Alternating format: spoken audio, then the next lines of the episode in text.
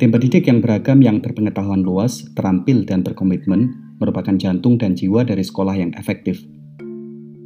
Merekrut staf yang tepat adalah langkah pertama dalam membangun tim yang luar biasa.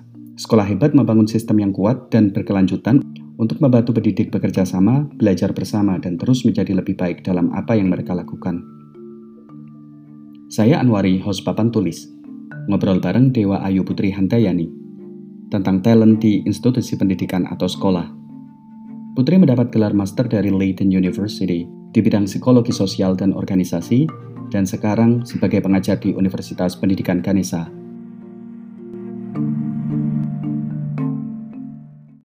Selamat datang di Papan Tulis Mbak Putri. Iya Mas Anwari, terima kasih sudah mengundang ke Papan Tulis.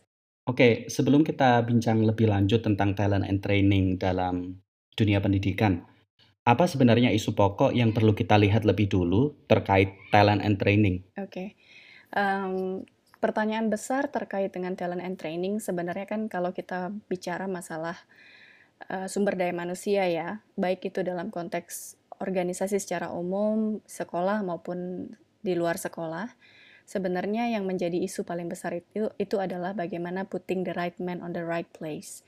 Jadi bagaimana kita mem memahami potensi atau mengenal potensi yang dimiliki oleh seseorang dan kemudian memberikan pekerjaan atau menempatkan seseorang itu di pekerjaan yang te tepat sesuai dengan potensi yang dia miliki. Jadi ini sebenarnya menjadi isu yang sangat besar dan sebenarnya sudah disadari oleh banyak orang namun sangat sulit untuk diaplikasikan. Karena mengenal atau memahami potensi atau skills yang dimiliki oleh seseorang itu sebenarnya tidak mudah dan ketika pun skills itu sudah diketahui atau dikenal, namun bagaimana kita mencocokkan skills itu dengan tuntutan pekerjaannya, nah itu menjadi problem juga. Itu menjadi juga uh, pertanyaan, gimana ya, apakah orang yang seperti ini kemudian cocok untuk pekerjaan yang seperti itu? Nah, itu sering sekali menjadi pertanyaan besar, Mas Anwari, terkait dengan ini. Mm -hmm. Menempatkan seseorang yang tepat di posisi yang tepat pula. Seperti apa penempatannya kalau dalam institusi pendidikan yang notabene bisa dikatakan sebagai institusi non-profit? Iya. Jadi kalau tadi kita berangkat dari is putting the right man on the right place, itu sebenarnya kita bisa menerapkan konsep itu dalam segala jenis organisasi. Baik itu organisasi pendidikan yang mungkin sifatnya non-profit, atau berupa yayasan yang juga non-profit, atau organisasi yang sifatnya profit, jadi perusahaan dan lain sebagainya ya. Karena pada dasarnya putting the right man on the right place itu adalah uh, kunci dari bagaimana kita memanfaatkan sumber daya yang kita miliki secara optimal. Nah, dalam uh, dalam konteks uh, organisasi pendidikan, walaupun kita melihat mungkin struktur organisasinya tidak selebar atau sebesar struktur organisasi yang ada di perusahaan mungkin lebih simpel ya di sekolah biasanya atau di uh, konteks institusi pendidikan dibandingkan di perusahaan. Nah, namun tetap kita tidak bisa mengesampingkan yang namanya skills yang dimiliki oleh uh, anggota atau dalam konteks ini mungkin guru-guru ya dan juga calon-calon leader yaitu calon-calon kepala sekolah nantinya di di sekolah tersebut. Jadi kita tidak bisa me, mengesampingkan mengesampingkan hal-hal itu. Nah, kalau kita bicara organisasi Tentu setiap organisasi itu memiliki yang namanya visi dan misi, baik organisasi pendidikan maupun yang non-pendidikan. Nah, organisasi pendidikan kita lebih spesifik lagi kepada sekolah mungkin ya. Setiap sekolah itu tentu memiliki visi misi yang berbeda-beda, memiliki value yang berbeda-beda, culture yang berbeda-beda antara satu sekolah dengan sekolah yang lain. Nah, inilah yang kemudian kita jadikan dasar untuk uh, melihat kecocokan calon-calon pendidik kita dengan value-value yang kita uh, terapkan atau kita miliki di sekolah tersebut.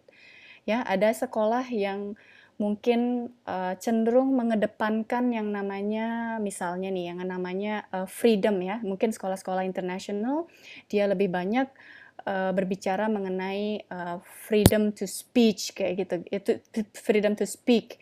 Kemudian uh, dia juga uh, lebih demokratis dan lain sebagainya. Namun ada juga sekolah-sekolah yang lebih mengedepankan pada uh, konteks disiplin dalam budaya timur gitu misalnya. Jadi kalau misalnya kita mau bicara uh, si, uh, si siswa ber, mau bicara dia harus angkat tangan dulu gitu misalnya seperti itu. Jadi itu aja sebenarnya walaupun hal kecil itu sudah merupakan value atau nilai yang ada di organisasi pendidikan tersebut. Sehingga bagaimana kita memilih uh, sumber daya manusia untuk menempati posisi-posisi tertentu di, di sekolah atau di instansi pendidikan itu menjadi penting memperhatikan yang namanya putting the right mind on the right place. Apakah dia mampu untuk memahami value-value yang dimiliki oleh di sekolah? Apakah dia mampu untuk kemudian berusaha mencapai visi dan ikut mendukung visi dan misi sekolah? Ya, karena uh, ketika kita ngomong visi dan misi juga tidak terlepas dari, dari value uh, yang kita uh, miliki di sekolah gitu ya. Jadi uh, sangat uh, ini juga sangat relate dengan bagaimana instansi pendidikan itu merekrut calon-calon uh, pendidik yang memang sesuai dengan visi dan misi dan nilai yang ada di sekolah tersebut. Selain visi misi atau value? Iya, tentu uh, ada ya Mas Anwari. Jadi ketika kita ingin merekrut um, apa calon-calon pendidik gitu ya, kalau selain kita melihat values, kemudian uh, hal-hal yang yang dia miliki untuk mendukung visi dan misi sekolah, kita juga melihat potensi yang dimiliki oleh si calon pendidik itu. Karena kalau tadi ngomongin value itu kaitannya dengan bagaimana mendukung organisasi itu untuk berkembang selanjutnya sesuai dengan target-target mereka. Namun karena kita apa istilahnya kalau sekolah itu kan jualannya adalah layanan pendidikan ya layanan pendidikan yang ya, yang berkualitas gitu kan sebenarnya sehingga kita pun juga harus mencari calon-calon pendidik yang punya kualitas itu. Nah sekarang pertanyaannya adalah apakah guru yang berkualitas itu hanya guru yang pintar mengajar? Tentu tidak ya karena kalau kita lihat di dunia kerja tidak hanya guru di dunia kerja yang kita butuhkan itu orang yang memiliki hard skill dan soft skill yang seimbang. Nah, ini sebenarnya menjadi perdebatan ya, perdebatan sebenarnya mana sih yang lebih penting antara hard skill atau soft skill atau bagaimana gitu ya. Kalau saya pribadi sebenarnya melihat ini karena saya juga sempat bekerja di bagian SDM, saya melihat ini adalah uh, dua hal yang harus porsinya sama. Jadi 50% hard skill dan 50% soft skill itu harus dimiliki oleh calon pendidik. Sehingga ketika kita merekrut uh, calon pendidik nanti untuk di sekolah itu kita tidak hanya melihat bagaimana skill mengajar dia, bagaimana dia menyampaikan uh, materi kepada siswa atau bagaimana uh, mendidik siswa, namun juga kita harus lihat bagaimana soft skill yang dia miliki. Misalnya, uh, soft skill itu terkait dengan uh, keterampilan interpersonal. Jadi bagaimana dia berkomunikasi dengan siswa, bagaimana dia menaruh empati, bagaimana dia bisa memahami emosi siswa, dan kemudian bagaimana hubungan itu kemudian bisa terbentuk dengan baik antara guru dengan siswa. Jadi jangan sampai guru-guru itu malah uh, menjadi sosok yang bisa dikatakan menakutkan, menakutkan bagi siswa sampai akhirnya malah menurunkan motivasi belajarnya siswa. Karena ini juga uh, berlaku prinsip-prinsip belajar ya. Ini ada juga yang yang disebut dengan conditioning kan conditioning. Jadi ketika kita takut sama gurunya yang sangat killer mungkin kita anggap kan, yang sangat killer yang tidak mengerti tentang uh, kesulitan belajar kita, tidak mau memahami apa yang kita alami. Nah, akhirnya kita menjadi uh, tidak termotivasi untuk belajar pelajaran itu. Jadi selain benci sama gurunya, dia juga akan benci sama pelajarannya dan otomatis itu akan membuat dia kemudian uh, tidak termotivasi untuk belajar, bahkan juga bisa mempengaruhi pelajaran-pelajaran yang lain. Gitu. Nah, itu adalah salah satu dampak dari guru yang tidak mau memahami siswa atau memiliki inter, interpersonal skill atau soft skill yang yang rendah gitu. Sehingga ketika kita merekrut calon-calon pendidik penting untuk kita melihat bagaimana soft skill yang dia miliki. Nah, ketika uh, pekerjaan atau profesi sebagai guru, mungkin sering kita mendengar juga di masyarakat bahwa ini adalah pekerjaan yang uh, mulia gitu ya. Jadi kalau menjadi guru itu harus berangkatnya itu dari hati. Nah, menurut saya ini juga hal yang penting kita lihat dari calon pendidik. Jadi harus melihat calon calon-calon pendidik yang tulus dan mencintai pekerjaannya. Jangan hanya sekedar melakukan pekerjaan hanya untuk mendapatkan gaji gitu karena menjadi guru itu tidak mudah. banyak tantangan-tantangan yang yang diperoleh di lapangan dan itu menuntut kesabaran, menuntut usaha lebih untuk belajar lagi, menuntut bagi, e, mengenal uh, sosok yang bermacam-macam karena siswa kita memiliki berbagai macam karakteristik hmm. sehingga seorang guru itu harus mampu melakukan hal-hal seperti itu. Oke, kalau melihat visi misi tadi ada satu hal yang tidak bisa dipisahkan mungkin yaitu budaya sekolah yang bisa juga dipengaruhi oleh bentuk satuan unit sekolah um, sekolah negeri atau sekolah swasta. Apa pendekatan yang bisa dilakukan dalam isu talent tadi melihat perbedaan bentuk yang ada di sekolah? Oke, kalau kita lihat dari karakteristik ya, tadi negeri dan swasta gitu ya Mas ya. Kalau swasta itu memang mungkin kalau dikatakan bahwa mungkin dia tidak terlalu mengikuti yang namanya birokrasi dan lain sebagainya dan dia memiliki uh, regulasi-regulasi sendiri uh, sehingga itu membuat uh, membuat sekolah itu mungkin ya, mungkin akan lebih cepat berkembang kalau memang itu dilakukan dengan uh, dengan uh, sungguh-sungguh atau dengan baik. Namun di sekolah negeri mungkin karena terpentok dengan yang namanya kebijakan dan lain sebagainya sehingga mungkin agak sulit untuk uh, berkembang. Namun kita melihat faktanya bahwa banyak juga sekolah negeri maupun swasta yang memang sangat bersaing satu sama lain.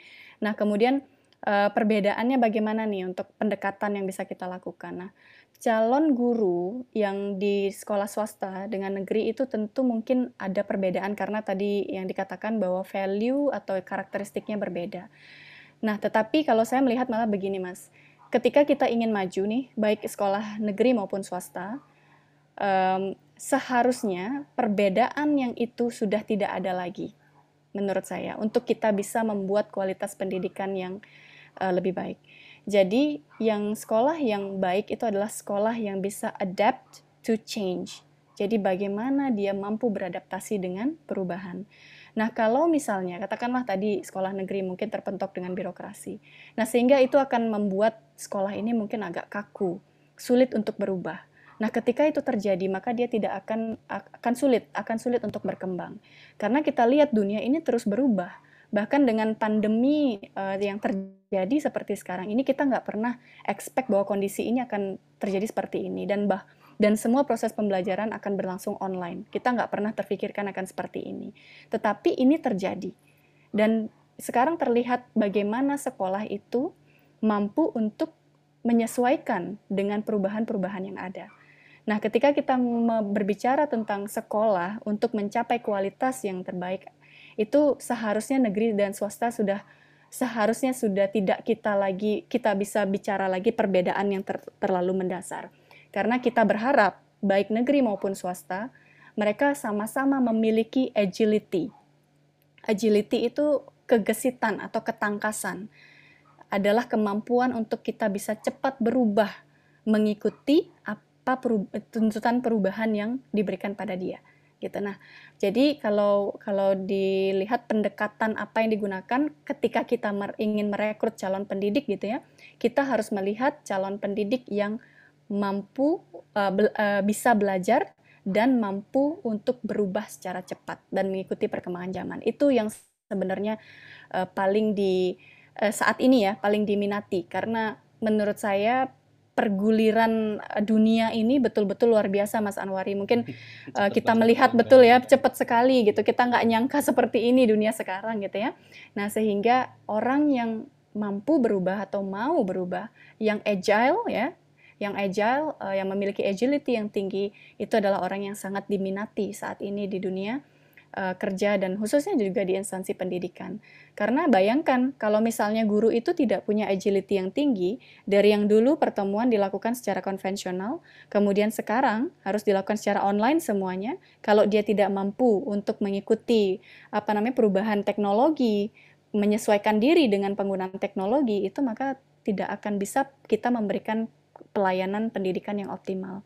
Jatuh-jatuhnya ya saya sering juga mendengar bahwa oh ya lewat WhatsApp grup aja deh soalnya si gurunya itu nggak bisa pakai Zoom gitu misalnya Iya, iya. seperti itu. Menurut mereka Iya lebih kan? simpel, iya. Lebih simpel gitu kan. Dan mungkin juga ada persepsi dari si guru bahwa ah juga si anak itu nggak nggak mau gitu atau nggak nggak suka belajar lewat Zoom atau lewat Google Meet atau apa pun itu. Nah itu tapi kan persepsi guru hanya untuk membenarkan apa yang mereka lakukan. Kadang-kadang seperti itu. Mungkin ada siswa yang haus dengan yang namanya ilmu. Dia pengen ada pertemuan walaupun tatap muka secara online begitu ya dengan gurunya, tapi karena gurunya yang tidak uh, bisa memberikan itu, maka mungkin ya akhirnya otomatis pendidikan itu tidak berjalan dengan optimal gitu. Jadi uh, sosok guru yang agile ya, guru yang agile itu adalah uh, yang sangat dibutuhkan di masa kini, Mas Anwari. Mungkin hmm. begitu. Dengan perubahan yang cepat dan berkaitan dengan agility tadi, Sebenarnya apa yang bisa didorong di tingkat unit sekolah dengan bermacam aktor-aktor di dalamnya? Guru, kepala sekolah, komite, karyawan, dan juga siswa. Nah, kalau agil, konsep agility sendiri, mungkin saya mulai dari konsep agility ya, Mas. Jadi konsep agility sendiri ini sebenarnya uh, yang saya katakan tadi bahwa konsep bagaimana kita bisa beradaptasi terhadap perubahan. Nah, ini ada empat dimensi dari agility itu. Salah satunya ada yang disebut dengan people.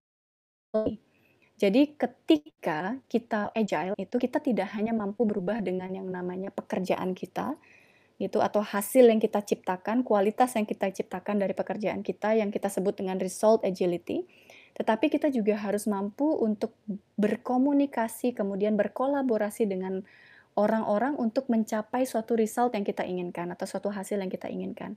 Itulah yang disebut dengan people agility.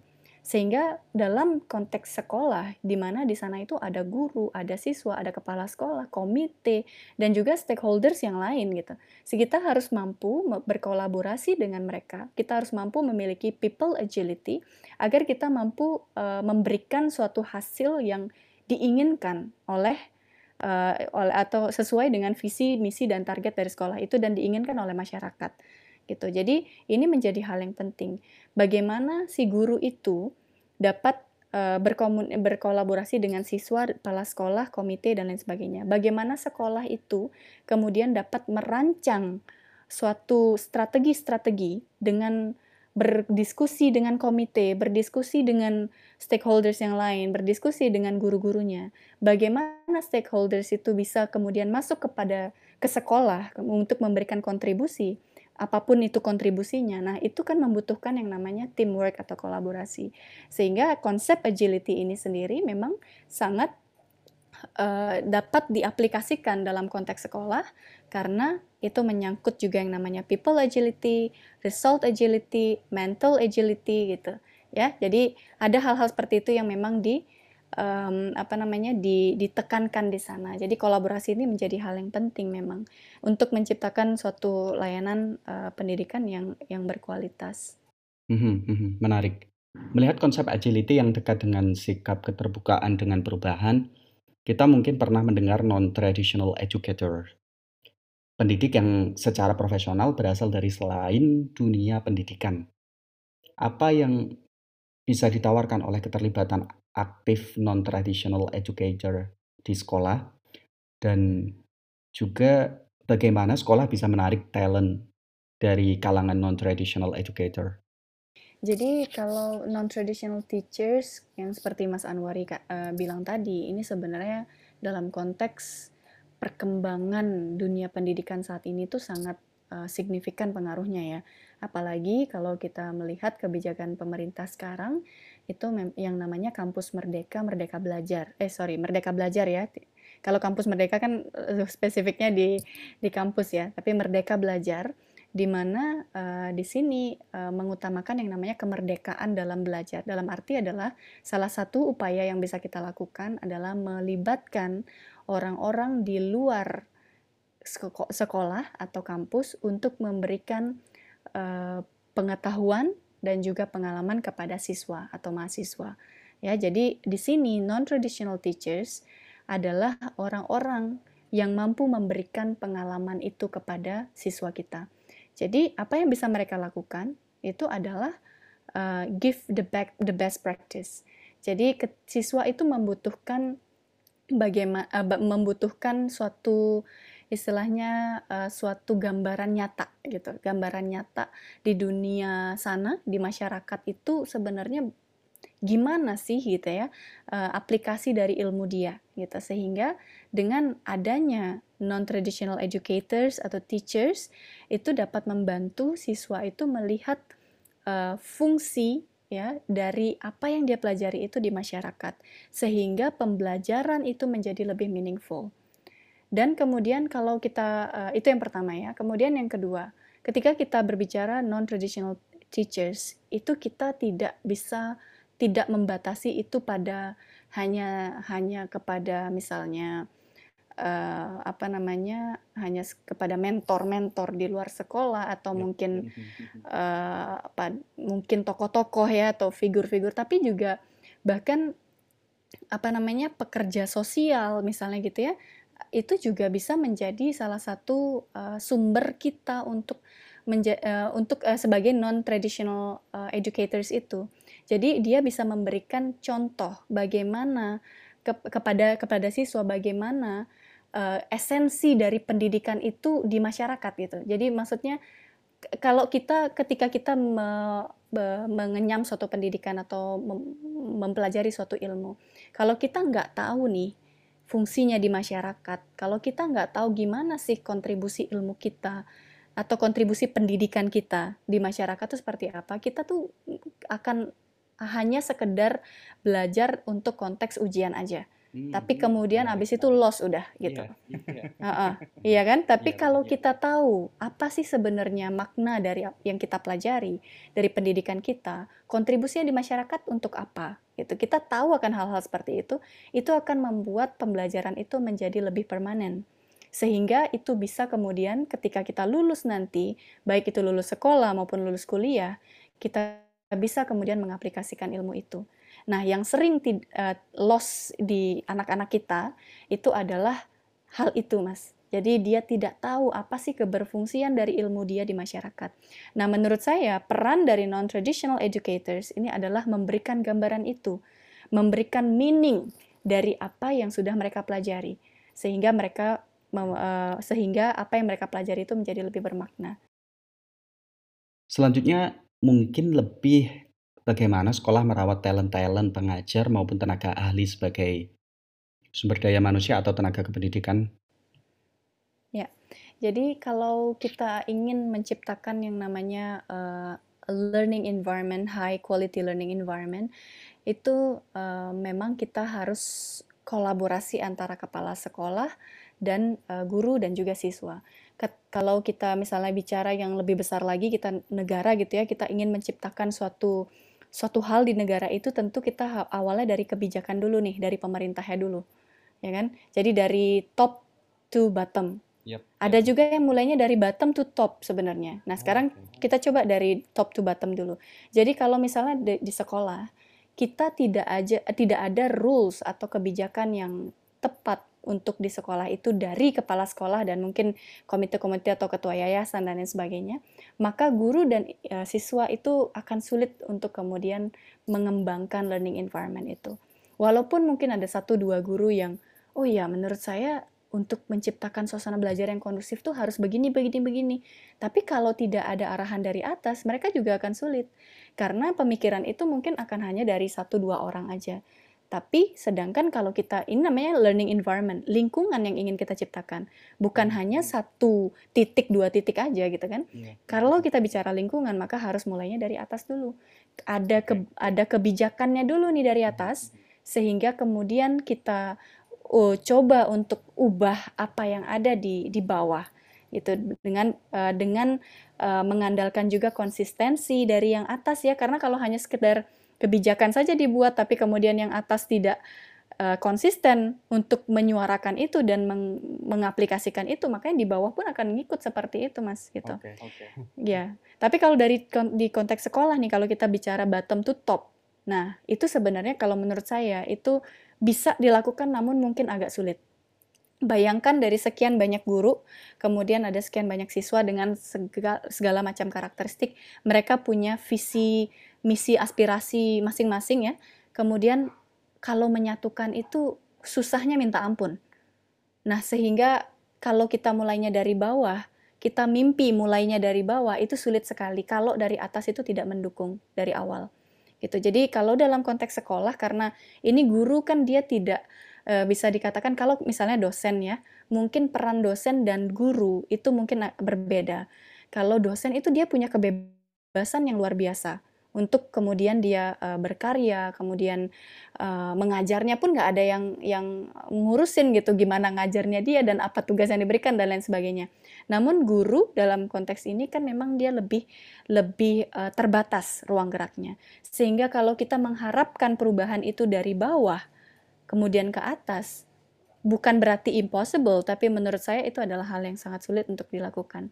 Sehingga dalam konteks ini saya lebih menyarankan ada suatu kebijakan yang dibuat dari atas dulu, dari kepala sekolah mungkin ya, baru kemudian itu yang diterapkan secara konsisten ke bawah gitu sehingga menciptakan suatu uh, apa namanya lingkungan belajar yang baik. Nah, lingkungan belajar yang baik itu sebenarnya pertanyaannya sekarang seperti apa gitu kan? Bagaimana untuk menciptakan itu?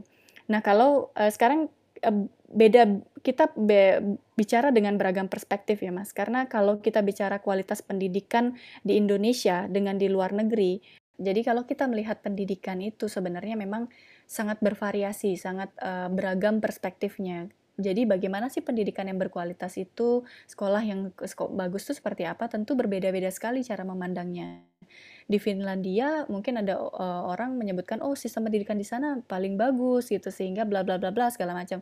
Ada juga yang bilang oh enggak juga gitu. Itu walaupun bagus tapi kan enggak cocok diterapkan di Indonesia. Nah, mhm. ada beragam perspektif yang seperti itu. Sehingga kita juga tidak bisa saklek mengatakan oh begini sekolah yang bagus tuh begini itu kita pakai seumur hidup gitu kan? Nggak bisa karena kita harus melihat juga perkembangan yang ada pada saat itu. Nah sekarang konteksnya adalah perkembangan masa kini dengan perubahan yang ada dan kebijakan yang ada saat ini di pemerintah adalah merdeka belajar. Sehingga learning environment yang baik untuk untuk uh, siswa, untuk guru, untuk kepala sekolah dan segala uh, talent yang ada di sekolah itu adalah uh, kemerdekaan belajar itu. Bagaimana kita menciptakan suasana yang uh, yang yang bebas tapi tetap terkontrol. Jadi anak tetap bisa uh, siswa tetap bisa menyuarakan aspirasinya, menganggap guru itu tidak lagi hanya uh, like the source of information tapi adalah teman belajarnya, hmm. adalah uh, teman yang bisa dia ajak untuk berdiskusi dan lain sebagainya. Jadi uh, mungkin seperti itu gitu. Karena balik lagi tadi kalau untuk menciptakan uh, lingkungan belajar yang seperti itu kita tidak bisa mulai dari siswanya. Kita harapkan dari siswanya itu nggak mungkin. Atau dari gurunya itu susah sekali. Karena setiap guru juga punya pandangan yang berbeda-beda mungkin. Sehingga harus dari atas dulu yang buat kebijakan baru kemudian kita implementasikan di instansi tersebut. Kita coba melihat dalam waktu mendatang dengan segala perubahan yang terjadi, apa yang sebenarnya perlu dilihat terkait isu talent untuk institusi pendidikan. Ya, uh, mungkin untuk yang tadi ada tambahan sedikit ya. Jadi kalau dilihat di sekolah gitu ya, uh, ada beberapa sekolah sekarang yang sudah uh, memiliki yang namanya konsultan pendidikan. Itu sebagai mungkin kita kita anggap itu sebagai non traditional teachers. Jadi orang-orang di luar sekolah itu yang juga mensupport sekolah itu. Jadi ada konsultan pendidikan, kemudian ada juga psikolog. Okay. Kalau kita lihat sekolah negeri, itu belum semua punya psikolog, Mas. Hmm. Padahal hmm. kalau di luar negeri itu hampir ya semua sekolah tuh pasti punya psikolog. Ya, Bahkan semua masyarakat itu ya. iya betul. Bahkan semua masyarakat tuh punya psikolognya masing-masing. Udah kayak dokter kalau di sini. Kita kan punya dokter BPJS masing-masing, Mas ya. Nah, kalau di sana dia punya psikolog masing-masing juga. Nah, hmm. itu yang belum ada di kita gitu. Jadi kadang-kadang nah guru itu memang dia menguasai ilmu pedagogik ya ke pendidikan. Namun dalam konteks pendidikan kita bicara tentang behavior dari siswa. Nah, behavior bagaimana kita memodifikasi perilaku, bagaimana kita meng menghadapi perilaku yang berbeda-beda itu tentu perlu uh, bantuan dari seorang profesional yang lain gitu. Dan masalah-masalah yang terjadi di pendidikan itu bervariasi. Gitu sehingga perlu yang namanya psikolog sekolah atau psikolog pendidikan. Nah, itu yang belum ada kita di Indonesia. Sehingga ini juga bisa berkaitan dengan pertanyaan Mas yang terakhir tadi. Jadi bagaimana dalam in the near future kita untuk membuat suatu apa namanya uh, suatu, uh, kualitas pendidikan yang baik dalam hal talent gitu ya itu adalah salah satunya adalah setiap sekolah saya berharap ya punya seorang profesional dari dari dari uh, seorang psikolog sekolah atau psikolog pendidikan. Karena banyak masalah di sekolah yang mungkin sulit ditangani oleh guru itu sendiri. Sehingga membutuhkan orang di luar itu yang bisa memberikan coaching. Sama juga dengan perusahaan. Perusahaan itu juga butuh konsultan yang datangnya dari luar. Karena dia yang dianggap sebagai ahli dalam me, me, apa namanya mem, membantu memecahkan masalah yang ada di perusahaan. Sama juga dengan sekolah seperti itu. Itu yang pertama. Kemudian yang kedua terkait dengan talent mungkin khususnya guru gitu ya. Apa sih yang sebenarnya kita uh, harapkan atau kita inginkan dari guru untuk ke depannya agar kualitas pendidikan kita menjadi lebih baik. Uh, mungkin di luar dari konteks kemerdekaan belajar yang saya katakan tadi mungkin itu konteks kebijakan ya. Saya sendiri memandang bahwa guru yang baik itu adalah guru yang bisa uh, uh, apa namanya beradaptasi dengan perubahan-perubahan yang tadi saya sempat sebutkan dengan agility itu tadi. Jadi untuk ke depannya yang diperlukan adalah guru dengan agility yang tinggi. Yang empat saya katakan bahwa ada people agility, kemampuan dia uh, berubah dan uh, menyesuaikan diri dengan orang ya. Kemudian result agility ya, menyesuaikan diri dengan hasilnya, dia menciptakan hasil-hasil sesuai dengan tuntutan yang ada. Kemudian change agility, jadi uh, beradaptasi terhadap perubahan dan juga mental agility. Jadi guru yang memiliki agility yang tinggi itu akan kapan pun dia akan mampu survive. Baik sekarang maupun di masa depan nanti. Karena apa? Karena dia mampu berubah gitu. Walaupun kondisi kita di masa depan nanti itu beda banget sama sekarang, tapi karena dia punya agility, dia mampu untuk menyesuaikan diri, maka itulah yang menjadi modal besar bagi seorang guru untuk uh, bisa memberikan uh, kualitas pelayanan yang baik. Itu yang kedua. Kemudian yang terakhir mungkin adalah uh, poin saya tadi adalah hard skill dan soft skill itu tadi, Mas. Jadi ke depannya guru itu tidak hanya kita rekrut karena keterampilan mengajarnya dia, tapi bagaimana dia kemudian mengajar dari hatinya, bagaimana dia bisa masuk ke dalam dunia siswa dan uh, mem, dan ikut berkontribusi dalam pembentukan kepribadian siswa ini, gitu. Karena kalau jujur saja kalau saya ngelihat di sekolah-sekolah masih banyak juga guru yang acuh tak acuh dengan siswanya. Dia hanya sekedar mengajar, hanya sekedar ya sudah apalagi mungkin guru-guru SMA mungkin karena dia merasa bahwa anak-anaknya sudah gede gitu ya sudah remaja sehingga dia hanya sekedar ke kelas untuk mengajar sudah tapi dia nggak mau peduli nih anak udah ngerti belum sama pelajarannya gitu kemudian di luar dari konteks kelas dia mau nggak berkomunikasi dengan siswanya?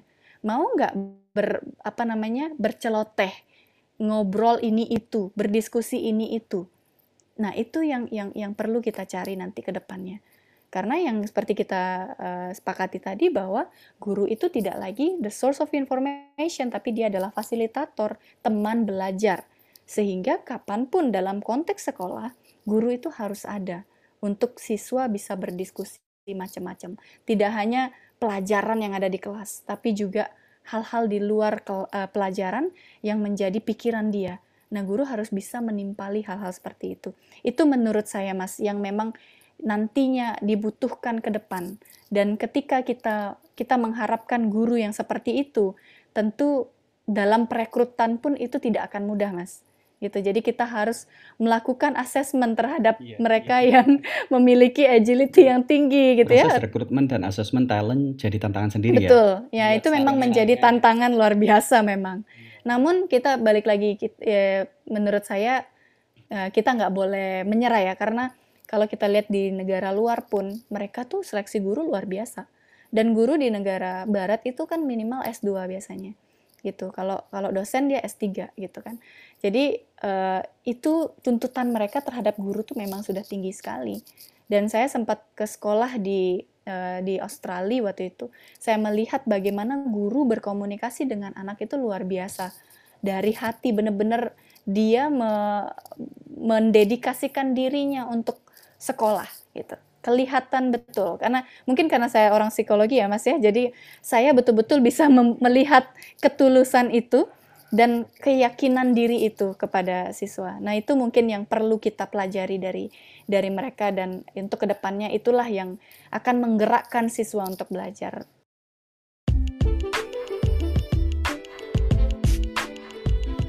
Terima kasih telah mendengarkan dan ikut serta membangun narasi pendidikan yang lebih baik lewat papan tulis. Ikuti kami di Instagram @papantulispodcast. Dan juga ikuti episode-episode papan tulis dari mana pun teman-teman mendengarkan podcast.